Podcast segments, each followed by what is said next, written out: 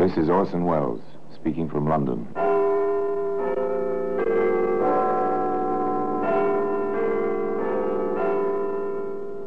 The Black Museum. Here in the grim stone structure on the Thames which houses Scotland Yard is a warehouse of homicide, where everyday objects, a paperweight, a woolen muffler, an old-fashioned hatpin, a drinking glass, all are touched by murder.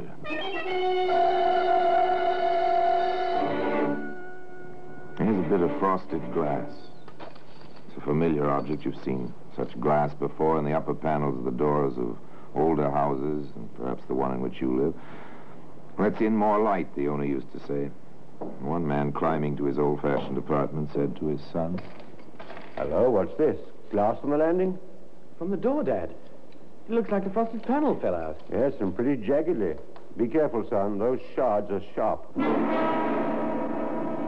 Well, today the glass shards can be seen in the Black Museum.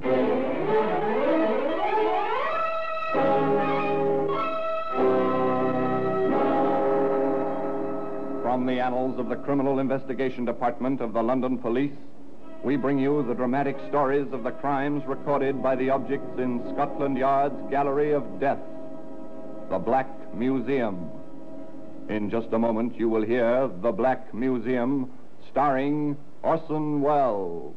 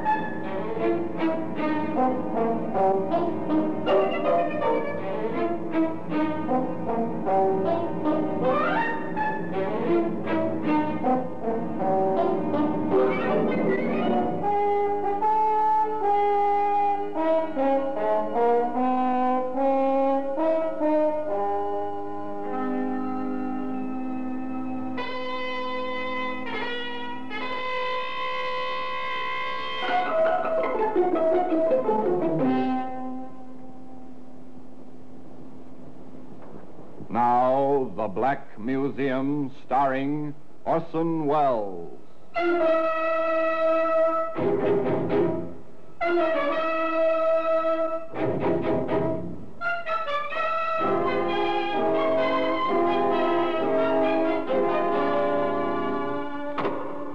here we are, in the Black Museum. Scotland Yard's Museum of Murder. Yes, here lies death. And here's a pacifier. Nippled end, ivory ring. This in the Black Museum, yes. Because it seems there was a will. And where there's a will, there's a way. Even to infanticide. Here's a pair of andirons. Brass, graceful in pattern, clean in execution. Execution. Observe the shining brass of this one, the ugly blotch on the other. Is pushed violently. Her head strikes with malice aforethought. And this was murder. Nice, here we are, the glass shards. They're sharp, pointed. Dangerous to life and limb, even in themselves. Here they are, glistening, gleaming in their whitely frosted danger. Once they were part of a whole.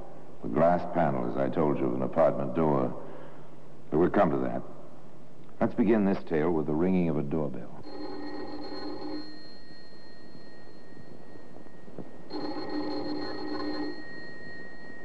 Maybe no one is home.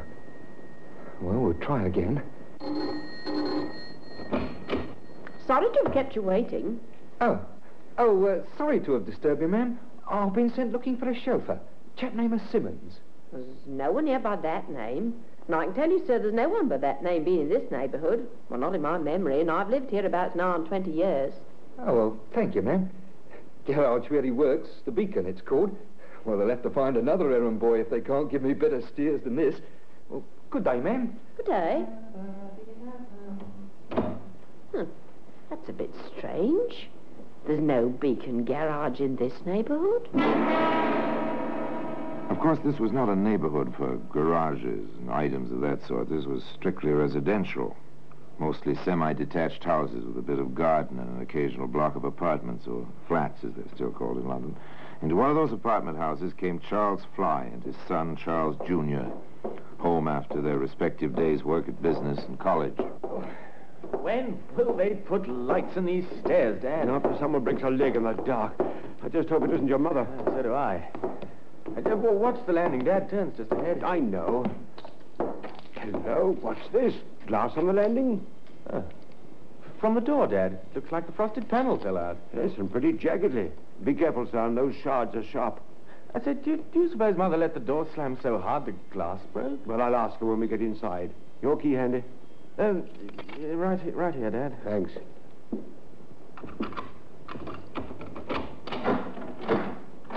Funny, I've never known your mother to use the chain on the door in her life. Oh, with the glass broken like that? What good's the chain? I can reach in and flip off the chain from here through the broken glass. Dad, there's someone in there. Oh, your mother, probably.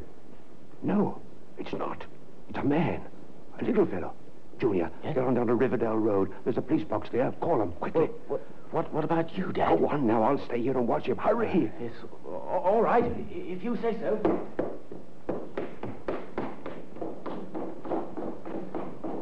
Chain's off now.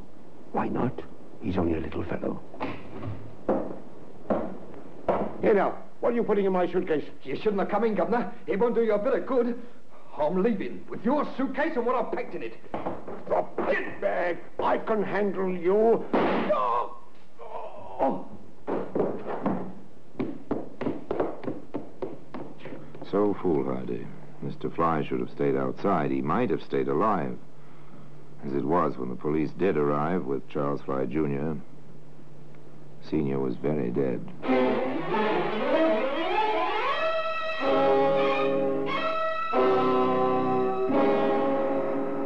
Scotland Yard was automatic after that. Inspector Howard proceeded with the preliminary questioning as his technical experts combed the apartment.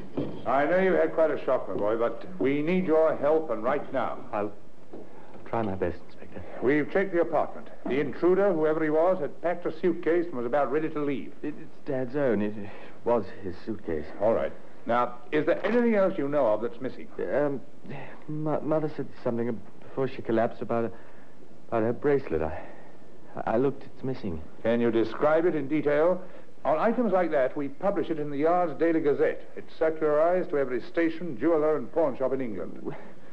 Well, it, it was gold, about an inch wide, engraved with a kind of floral design, and there were 25 diamonds, small ones, in the pattern. Dad gave it to Mother on their 25th anniversary. I see. Very good. Now, you've been an excellent help, and you're certain he was a short man. Well, I, I, I saw him through the broken pane. He was just about five feet tall. Quite a little fellow. I guess that's why Dad went in after him. Dad didn't know he had a gun. Housebreakers try to stay away from guns in England. The penalties are too severe. Yes, Sergeant? No M.O., sir. Just the broken pane of glass. Thank you. Anything beyond that first shell? Not a thing. One shot was fired, that's all. No M.O., sir. Means of operation. Anything that's recognizable. Most of these people have a kind of trademark. Completely subconscious, but it helps us to find them. Too bad there's nothing there. We'll do our best. All right, Sergeant. I want the neighborhood canvassed. Did anyone notice a small man sounding the drum? Did anyone see a small man leaving the premises? And check every carnival, fair, and circus for a small fellow who's a sharpshooter. One cartridge, one shot, and bullseye. Got that, Sergeant? Aye, sir. We can make a start anyway, and here's hoping... Police routine. Sounding the drum. It's a new term. What does it mean? Listen to the sergeant as he canvasses the neighborhood. Tell me, ma'am, in the past day or so, has anyone rung your bell and asked for someone who doesn't live here and left in a hurry? Do you follow the term now? It's what Americans would call casing the joint. Find out if anyone's home by ringing the bell. If there is, make an excuse and get away fast. If there isn't, find a way to break in and steal whatever may be lying about within easy reach. It's simple, effective, very professional. But the police are professionals, too.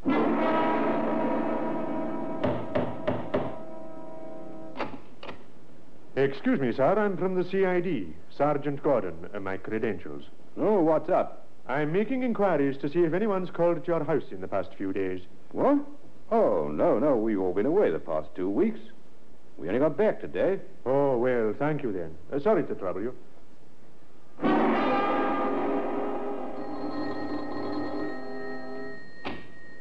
Yes? Forgive me for troubling you, ma'am. I'm Sergeant Gordon, CID. My credentials. Oh, what, what, what's happened? We aren't in any trouble, are we? Now, now, calm yourself, ma'am. No trouble for you, at any rate. It's just that I wanted to ask you a question or two. Oh, yes.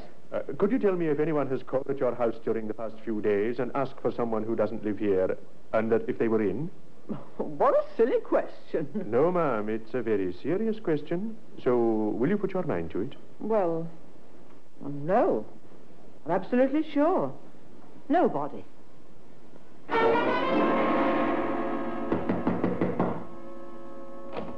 Yes? Sergeant Gordon, CID. My credentials. Yes? Has anyone rung your bell in the past few days and asked for someone who doesn't live here? No. Thank you.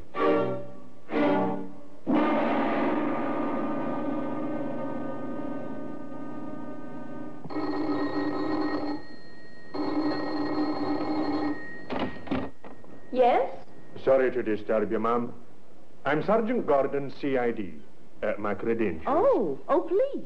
Yes? Did you... uh, that is, has anyone rung your bell in the past few days and asked for someone who doesn't live here? Oh, that'd be a foolish thing. Why, yes, there was. Just yesterday afternoon. He asked for a chauffeur or something. Said the fellow worked at the Beacon Garage. And you remembered this? I certainly did. Why, ma'am? Well, because there's no such place hereabouts as the Beacon Garage. And I ought to know. I've lived here 20 years. I see. Eh, rather a foolish error. Now that you mention it, I'm not sure that it was an error. He seemed rather a nasty little man. Oh, is that so? Why? Uh, too dapper, too quick. Much too little for a man. He was shorter than I am, and I'm only five feet two. Uh, could you describe him in more detail, perhaps? Well, he had dark hair, grew very low on his head, and his eyes were sort of shifty. Blue, but shifty. Uh-huh. A kind of thing you see in the cinema. You know, in those pictures about bookmaking and that. Uh, anything else, ma'am? Well, not that I remember, not offhand at any rate.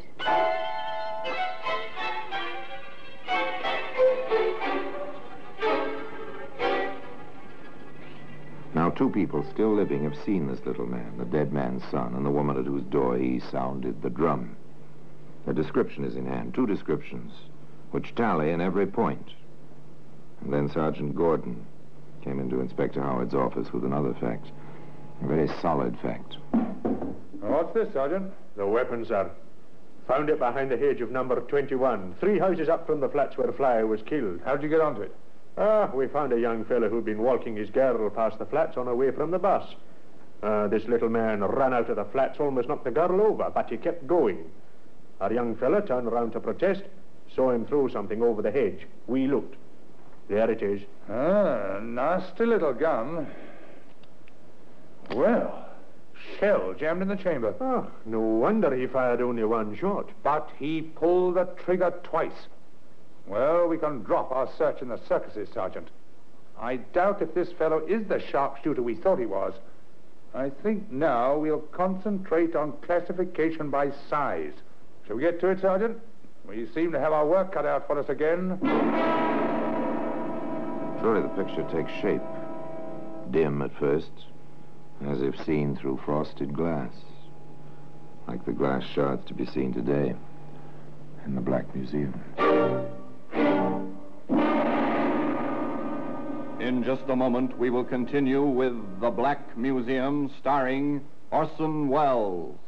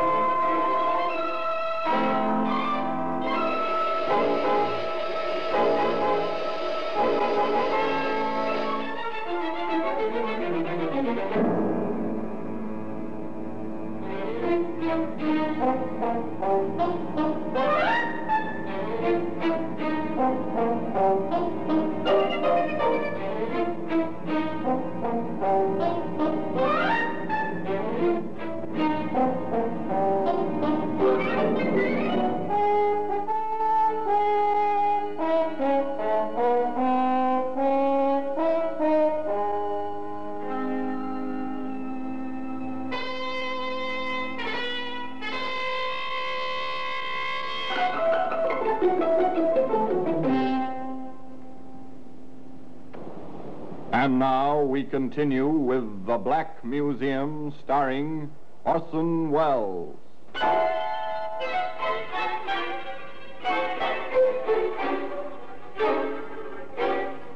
Again, it's compounded of hard work, good police training, and a little luck. They start with nothing, this time with a wrong theory that their man is a sharpshooter. They have to abandon this, and they start fresh with the dullest and therefore the hardest kind of police routine, checking the files. He's a little man. Everyone's agreed on that. Ask Criminal Records to send us the dossiers on every man we have on file under five feet two inches in height. Carefully, the inspector in charge and his sergeant comb through these dossiers, and finally, by reason of cross-checking, this one in jail at the moment of the crime, that one in some other part of the country, others with perfect alibis, the list of little fellows is reduced to four. You take these two, Sergeant. I'll work over the others. Anything that rings a bell, the smallest detail. Yes, sir. For over an hour, the two men are silent, reading, thinking, trying to relate something in the files to the facts that they already have. And then they exchange dossiers and start again. By this time, the lamps are lighted. The Thames flows like black glass outside the window of the inspector's office. All at once, I may have something, sir. Which file? Larry Mason. His nearest relatives, an uncle and an aunt, are recorded here as living in Beacon Road. Does that mean anything to you, Sergeant? It doesn't to me. You'll see it in my report in passing, Inspector. Uh-huh. When I talked with the woman who'd seen the fellow sounding the drum, he told her the chauffeur he was looking for worked at the Beacon garage. Oh. And she made quite a fuss over the fact that there is no such garage in the neighborhood. She was quite emphatic about it. Ah, interesting. Let me see the description. I see. Five feet, one and a half inch. The smallest of the lot. Beacon Garage, eh? And relatives on Beacon Road. not important, perhaps, and yet all important, as the inspector thought it through. We'll say a man needs a false name at a sudden moment. He says the first thing that comes into his mind. It seems rather natural that the place his nearest relatives live should be lurking somewhere just below his consciousness. Well, it's mighty slim, but it's worth a try. And having decided it was worth a try, Inspector Howard and Sergeant Gordon set out to trace their prime, if tiny, suspect. Mason? Yes, he lived here. Oh, lived. You mean he's left? He didn't leave. What then, Ma'am? Did he die? He could have, for all I care. I threw him out. Didn't pay his rent for three weeks. I can't afford deadheads, I can't. Have you any idea where he's gone? No. What's more, I don't care. Next point of inquiry was the Beacon Road address and Larry Mason's uncle. About your nephew, Mr. Mason. What about him? Have you any idea of his whereabouts? Who wants to know? My name is Howard, Inspector, Scotland Yard. Ah, in trouble is he again? We're not certain yet. He may be. We'd like to talk to him. Well, if you find him, I'd like to talk to him too. Long enough to tell him not to come round for me for help. Sergeant Gordon visited the pubs and hangouts where Larry Mason had been known to spend his time. In one of them, he found a friend of Mason's. Larry? I ain't seen him in a long time. Not since he was sent away for breaking and entering. He hasn't been round at all. And I can't say I'm sorry. No? Why not, friend? He worked for me when I had my license and was making a book legitimate. He was my clerk, see? Then one day he walks off, just like that, with ten quid. Huh. I don't expect to see him again. He knows that little job cost me my license. And he knows what'll happen to him if he shows his face in here again.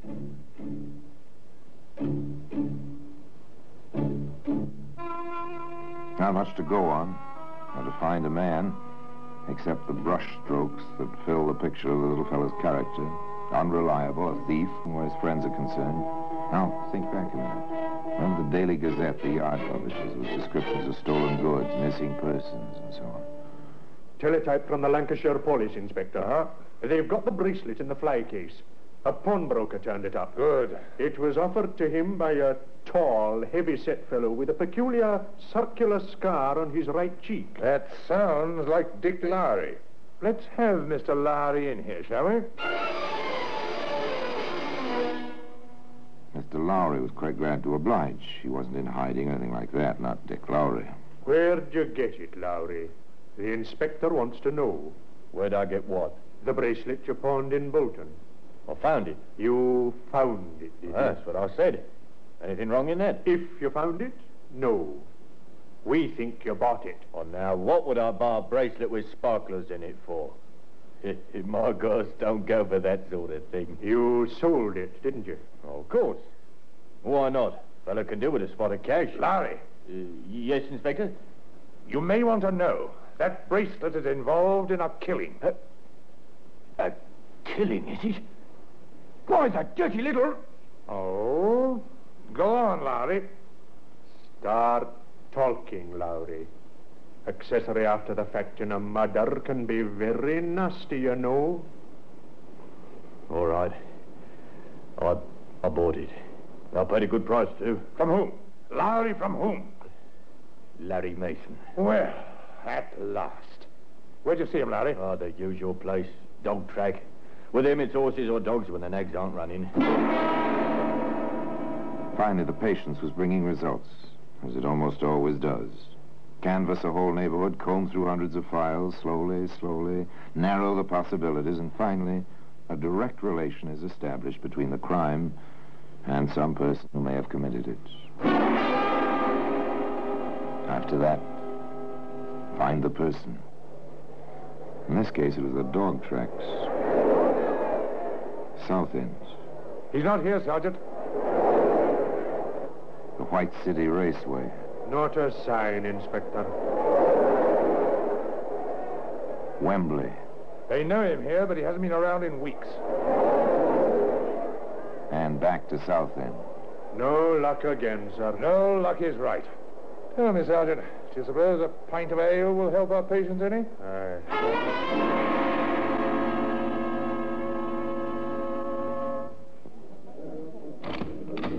This one seems rather decent, Inspector. Yes, let's get on with it. Uh, oh, excuse me. Oh, I'm, I'm sorry, sir. I didn't mean to come against you. That's all right. No harm done. Hold it, young fella. I think I know you.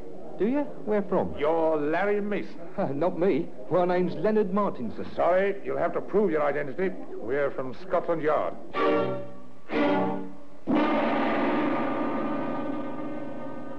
Twist of luck, a turn of chance. Two weary policemen in search of a relaxing moment run across the killer they've been hunting for weeks.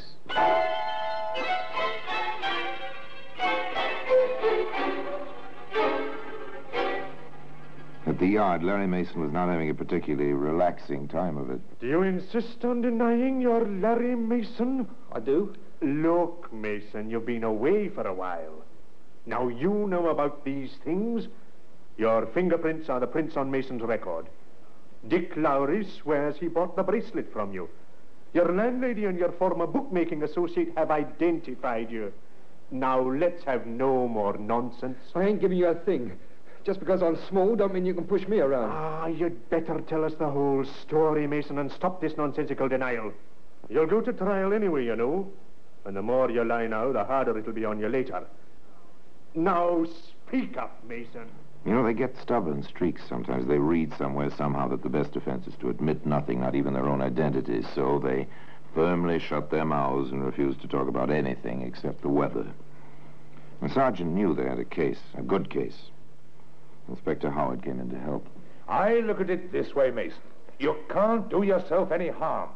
We've got the evidence, we've got the gun. We're in the process of tracing it to you right now. The woman you spoke to will identify you in court. You had the bracelet.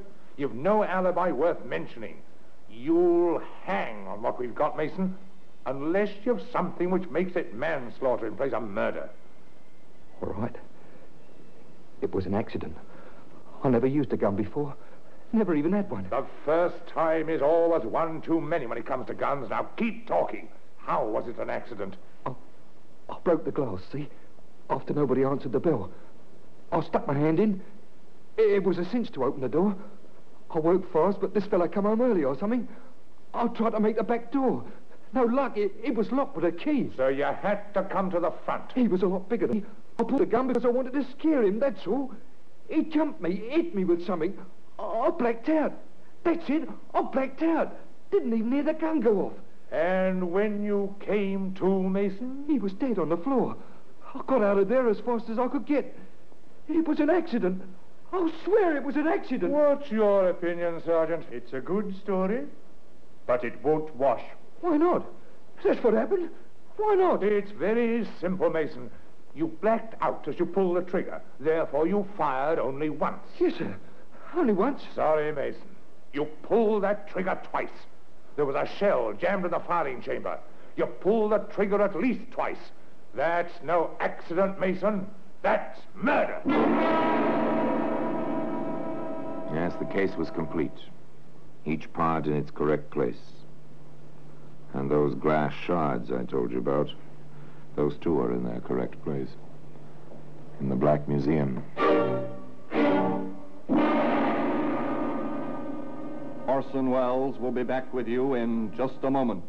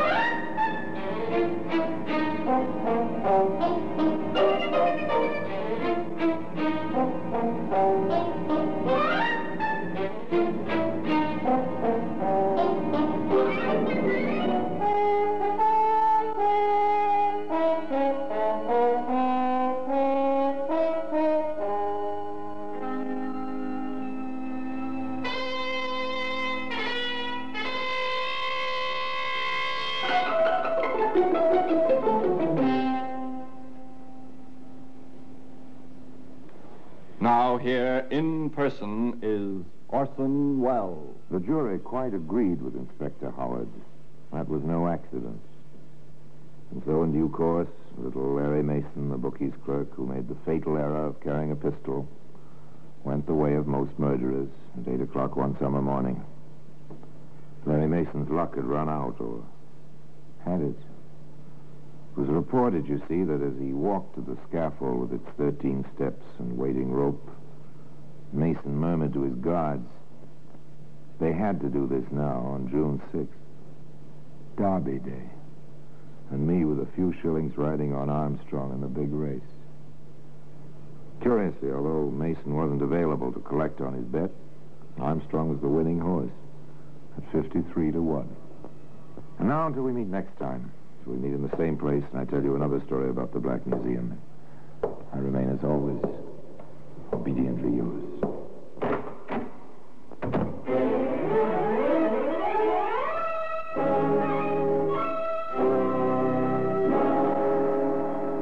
Black Museum, starring Orson Welles, is presented by arrangement with Metro Goldwyn Mayer Radio Attractions.